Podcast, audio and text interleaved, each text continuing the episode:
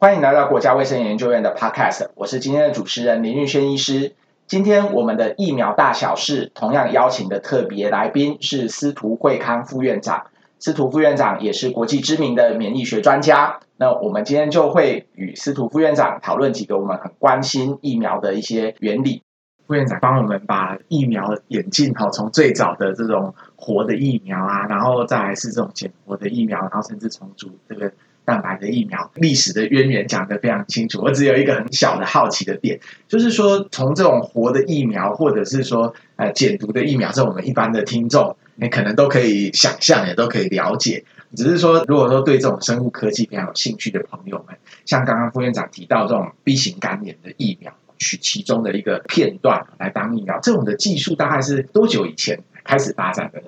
这样子的技术哈，比如说我们把 B 型肝炎里面的一段会生产表面蛋白这样子的基因，把它选植出来，这样的一个技术，我们叫所谓的分子生物学的技术，或者叫遗传工程的技术。大致上大概在四十年前啊，包括在美国的这个冷泉港啊，包括在欧洲的一些分子生物学的实验室啊，就有很明显、很快速的一个进展。可以用这个这个遗传工程的方式去选择，不只是细菌或病毒的基因，包括人类的各种各各式各样的基因啊，都可以用类似我们用剪刀去把 DNA 把它剪断，再用浆糊再把 DNA 不同的片段再粘在一起这样的技术，我们叫分子生物学技术或遗传工程的技术，大概是四十年前就开始蓬勃发展的一个技术。那因为有这样的一个技术，搭配了现在疫苗的发展。我们在设计疫苗上就有更多元、更全面的一个考量。那尤其是针对我们这一次所谓的这个世纪大挑战啊，碰到这种新冠病毒的这一次的这个来势汹汹的这样的一个全球性的一个感染啊，那传统的疫苗方式显然在这一次面对这么急、这么快速、这么全面、这么严重的一个感染疾病的时候啊。国际的很多大的研究机构跟药厂，当然也包括国内的几个生技药厂跟我们的这些相关的研究单位，都大量投入去设计针对这次的这个新冠病毒的这个新的疫苗。所以过去一百年来，我们刚才讲的这些，不管是活的这个疫苗啦、减毒的疫苗啦、灭活的疫苗啦、重组蛋白的疫苗，显然它的生产跟制造的速度。在面对这一次全球性的这么快速的这个疫情的时候，它是有一些不足的。所以，除了我们刚才讲的四十年前的这个分子生物学基因工程的这个技术啊，逐渐成熟，我们对 RNA 对这些核酸的这些掌握的一些相关的技术也越来越进步。所以在面对这一次疫情的时候，包括美国的这个 NIH。跟美国的一个生技的一个非常重要的一个公司，我们叫 Moderna，他们就开发了一个过去一百年来啊人类从来没有使用过的用 messenger RNA 当成疫苗主要材料的一个新的策略。那这个也不是只有美国在做这样的事情啊，包括在欧洲，德国跟 Pfizer 合作也是发展所谓的 messenger RNA 的疫苗。那这个疫苗就是一个全新的疫苗。我们或许会有另外一段时间，我们特别再来介绍这所谓的 messenger RNA 的疫苗啊，它有它很多的在疫苗发展史上很多的突破，它有很多的优势，包括它的生产快速啊，包括它诱发的免疫反应非常强啊等等。当然，我们对一个新的一个疫苗的一个科技，我们可能也需要稍微长一点的时间来观察啊，整个这个疫苗对人体可能会造成。什么样的一些全面性的，或者是我们现在还没有办法预期的一些可能的影响，它也需要一些更长时间的一个观察。不过以目前的这个疫情发展来讲，它显然是一个非常有利、非常有效率的一个新的一个疫苗的策略跟工具。那另外有一大类就是我们刚才提的，像是用病毒载体的这个疫苗啊，包括这个英国的牛津大学跟 AZ 药厂。包括美国的强生、强生啊，包括中国的某一些药厂，包括俄罗斯的某一些药厂，都是用所谓的腺病毒当成载体的这个疫苗，这也是过去我们人类疫苗发展史上没有正式在人的身上使用过的。那它也有一些好处啊，包括它的生产，它的相对的这个成本，包括它的疫苗的这个保存跟输送，它有一些优势在那里。那这些腺病毒的载体，它是经过一些包括遗传工程技术的一些改良，所以这些腺病毒载体，它不具有这个再分裂的这个能力，所以某种程度，它进到我们体内，它就是很忠实的把它带进来的这个新冠病毒的那个我们说棘蛋白那个 spike 那个 protein 的基因，把它透过人体的细胞制造出来。那这个 spike 这个 protein 经过人体的细胞制造出来以后，同样的会诱发我们体内的这些免疫反应，来针对这个新冠病毒的 S。这个 spike 这个 protein 啊，可能产生抗体啊，可能产生一些细胞性的免疫反应。那真正的我们在面对这个新冠病毒来感染的时候，我们体内等于就已经建立了一支这个包括这个快速打击跟专业打击的这样子的一个部队在里面等着。所以这都是这个腺病毒的载体啊，或者是这些病毒载体，或者是像这个 RNA 这类的疫苗，都是我们过去在疫苗发展史上啊。在面对这次的来势汹汹的新冠病毒，我们一些新发展出来的一些策略，也是一些新的尝试。当然，它也需要长一点的时间再来观察，它会不会有其他一些全面性的，我们现在没有办法预期的这些可能的对我们身上的。可以请副院长再帮我们简单重点摘要一下，这一次我们的 COVID-19 的有一些疫苗是腺病毒载体的这个疫苗。那刚刚您介绍的传统发展疫苗的这些方法有一些不足之处，能不能也告诉我们说，腺病毒载体的疫苗啊，它之所以在这一次的 COVID-19 的疫情，我们会采用这样的一个机制，它是弥补了哪些过去的不足之处呢？我想第一个是它的产程会快。比起传统的这些，不管你要去培养很多很多活的病毒，尤其是我们在针对这种所谓的新冠病毒，它本身的操作就必须要在一个非常严谨的一个生物安全条件的一个实验室才能操作。所以你要去养这么多的这活的这些新冠病毒，它本身就是很困难。那你又要再把这些活的病毒经过一些相关的程序，啊，像我们讲的像。日本脑炎病毒啊，或者是流感病毒，你要去做它这些灭活的这些动作啊，最后还要搭配不同的这些佐剂，它需要的时间就长。所以用腺病毒，它有一个好处是，腺病毒本身它本来就会感染我们人类，就是它会造成类似像感冒啊，或者是一般比较轻微的这样的一个感染的症状。所以这个腺病毒本身。它是有诱发我们体内免疫反应的能力，所以你用这个腺病毒的载体去携带一个新冠病毒，一个非常重要的具有抗原能力的这个 spike 这样的一个基因的时候，它就变成一个很好的搭配。透过一个比较不会造成人类严重感染的一个病毒当成载体，把一个比较严重的一个病毒感染。它身上某一个重要成分的基因放进来，避免掉那个整颗那个致病性很强的病毒的一个坏处啊，但是又加上一个腺病毒，它本身感染人类细胞的这样的一个能力，去诱发后续免疫反应这样的一个能力，也是把这些优点把它综合在一起，而且它生产的过程相对来讲快速，那成本也不是那么高，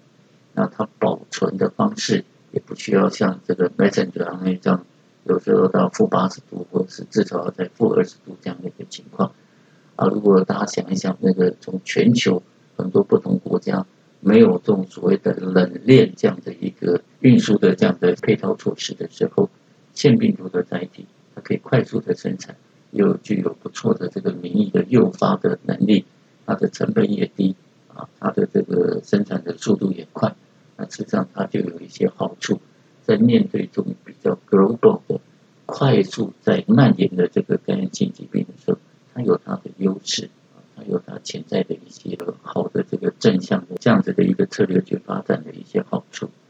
所以我想，那个副院长应该有回答我们很多听众常常会有的疑问，就是我们常常看到新闻上面有说，哎，某些的疫苗它可能要在非常低温啊，负八十度才能够运送，就是可能是像刚刚副院长提到的这种 messenger RNA 的哈。那有些哎好像不用这样子，那它可能只用腺病毒载体的疫苗。我还有另外一个疑问是，刚刚副院长有提到，就是说在我们的疫苗它的原理啊，就是激发我们。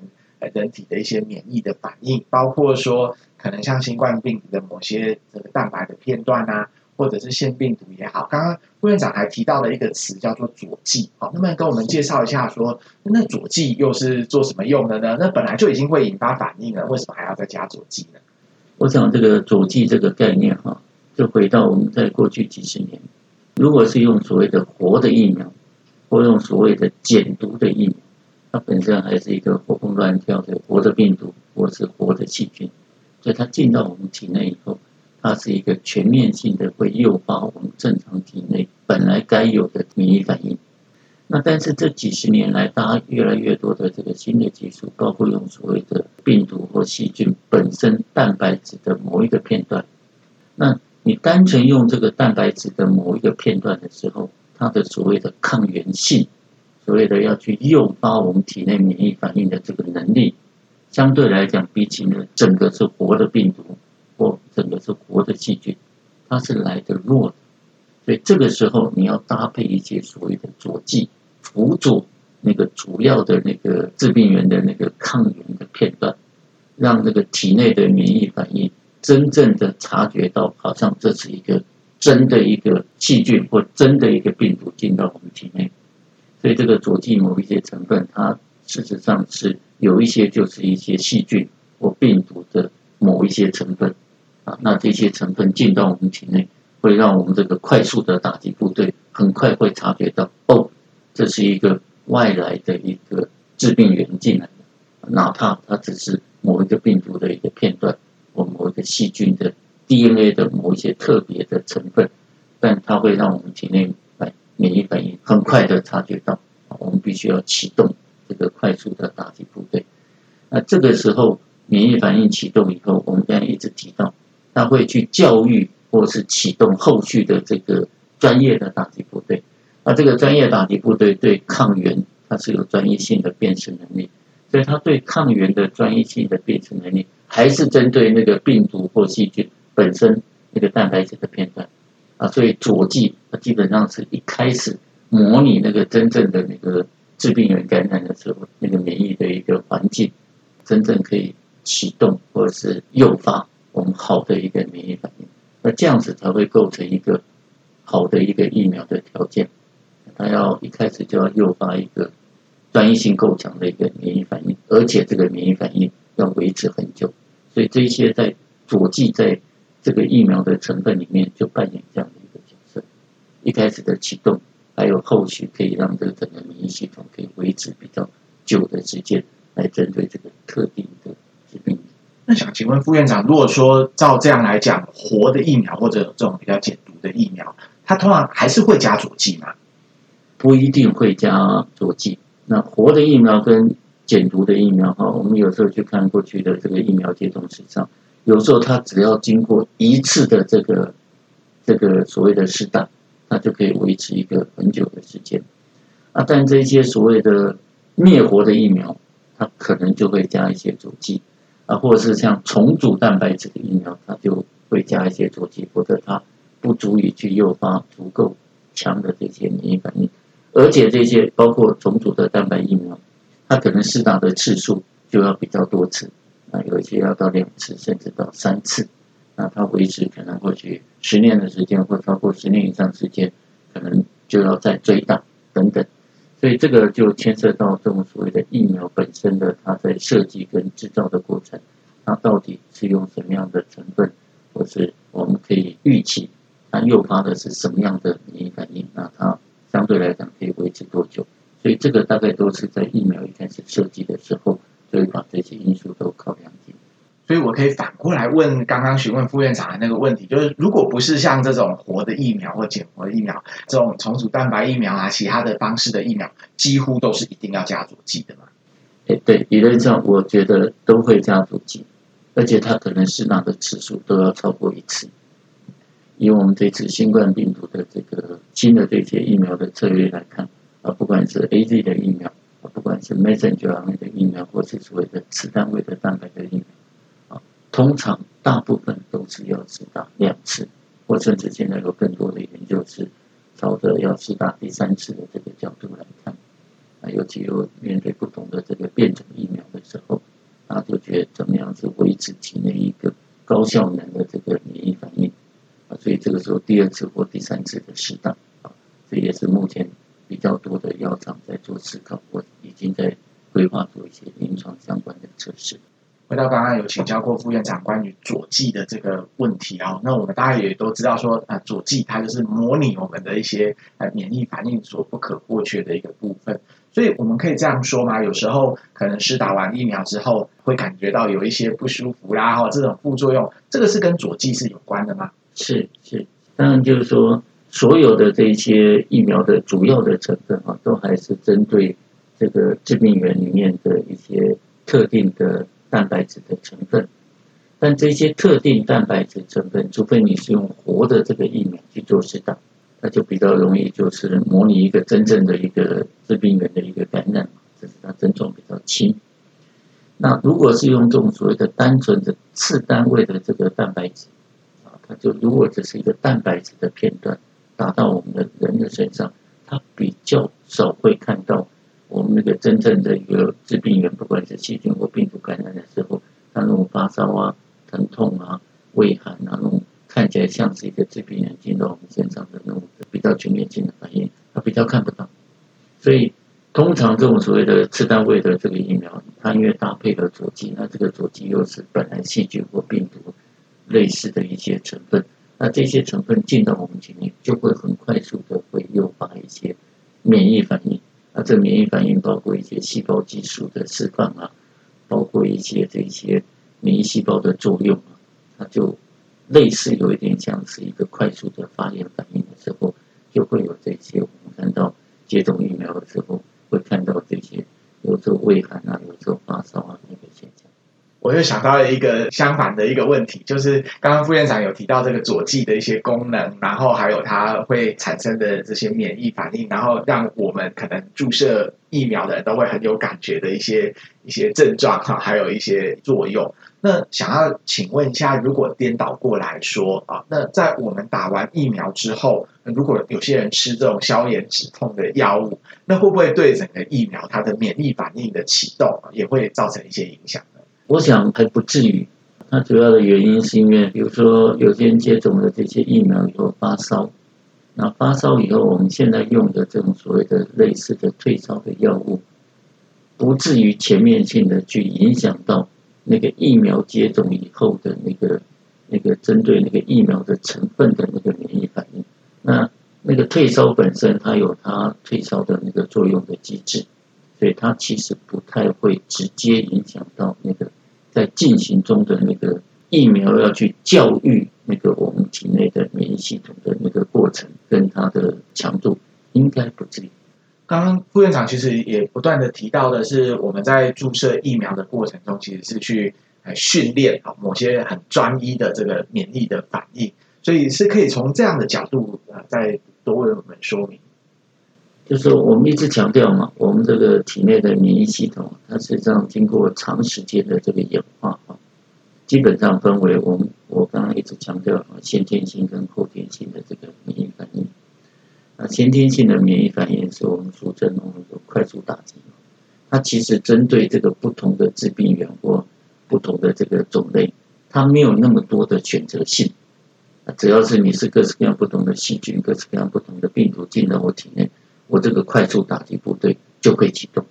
只是它在这个启动的同时，它可能一开始如果就可以把这个感染到我们身上的这个细菌或者病毒，就已经可以压制下来，或是可以甚至可以清除，那很快我们这个感染的症状就会消失。但通常我们这些细菌跟这个病毒进到我们体内，没有那么容易就单纯的被这种所以第一线的快速打击部队就。就控制住，所以这个快速打击部队在启动的同时，啊，它会跟所谓的后续的专业的打击部队，我们的吞噬细胞啊，我们的所谓的巨噬细胞啊，会跟这些 T 淋巴细胞或跟 B 淋巴细胞会有很多不同的交互的作用。所以这个快速打击部队，它会把第一线针对这些病毒或细菌，它接受到这些讯息啊，包括它可能把这个病毒、把这个细菌先吞噬进来。啊就是消化掉这些细菌或病毒的这整个这个病原体以后，它会把这些细菌跟病毒分解成小片段的蛋白质成分，啊，这个小片段的蛋白质成分，它会把它表达给 T 淋巴细胞或 B 淋巴细胞，啊，这个时候尤其是 T 淋巴细胞啊，接受了这样讯息以后，我们一个很重要的一个我们。在我们体内的一种 T 淋巴细胞，我们叫毒杀性的 T 淋巴细胞。它经过了这个第一线的快速打击部队给它的这个讯息以后，啊，接受到这样的一个训练的过程，它将来会针对这个致病源的特定的蛋白质的片段，特定的蛋白质片段，它是有非常强的、非常专业性的，而且非常快速的一个免疫反应能力。所以这中间。所谓的快速打击部队跟所谓的后续的专业打击部队，中间是很多的交流。只有这两群部队同时都被教育，那个体内的免疫反应，针对那个特定的抗原，它将来就是有足够的这个这个对抗的能力。啊，这中间是有一些复杂的这个细胞跟细胞之间的交流、讯息的传导，还有这些不同细胞激素之间的这个互相的作用。啊，但这个是人体经过非常长时间的这个演化过程啊，我们把这个免疫系统分化，或者是所谓的演化成这样子的一个很好的一个系统，可以针对各式各样不同的疾病源，有一个好的一个应对的一个方式。今天听了副院长讲到很多我们觉得是民众一般很简单的一些问题，像是为什么会有这种副作用啊，或者是说疫苗到底有分成哪几类？原来它背后都有非常多的免疫学的大学问在里面。所以也欢迎各位听众朋友们继续收听我们国卫院的 Podcast 频道，还有我们的疫苗大小事。我们下期见，谢谢。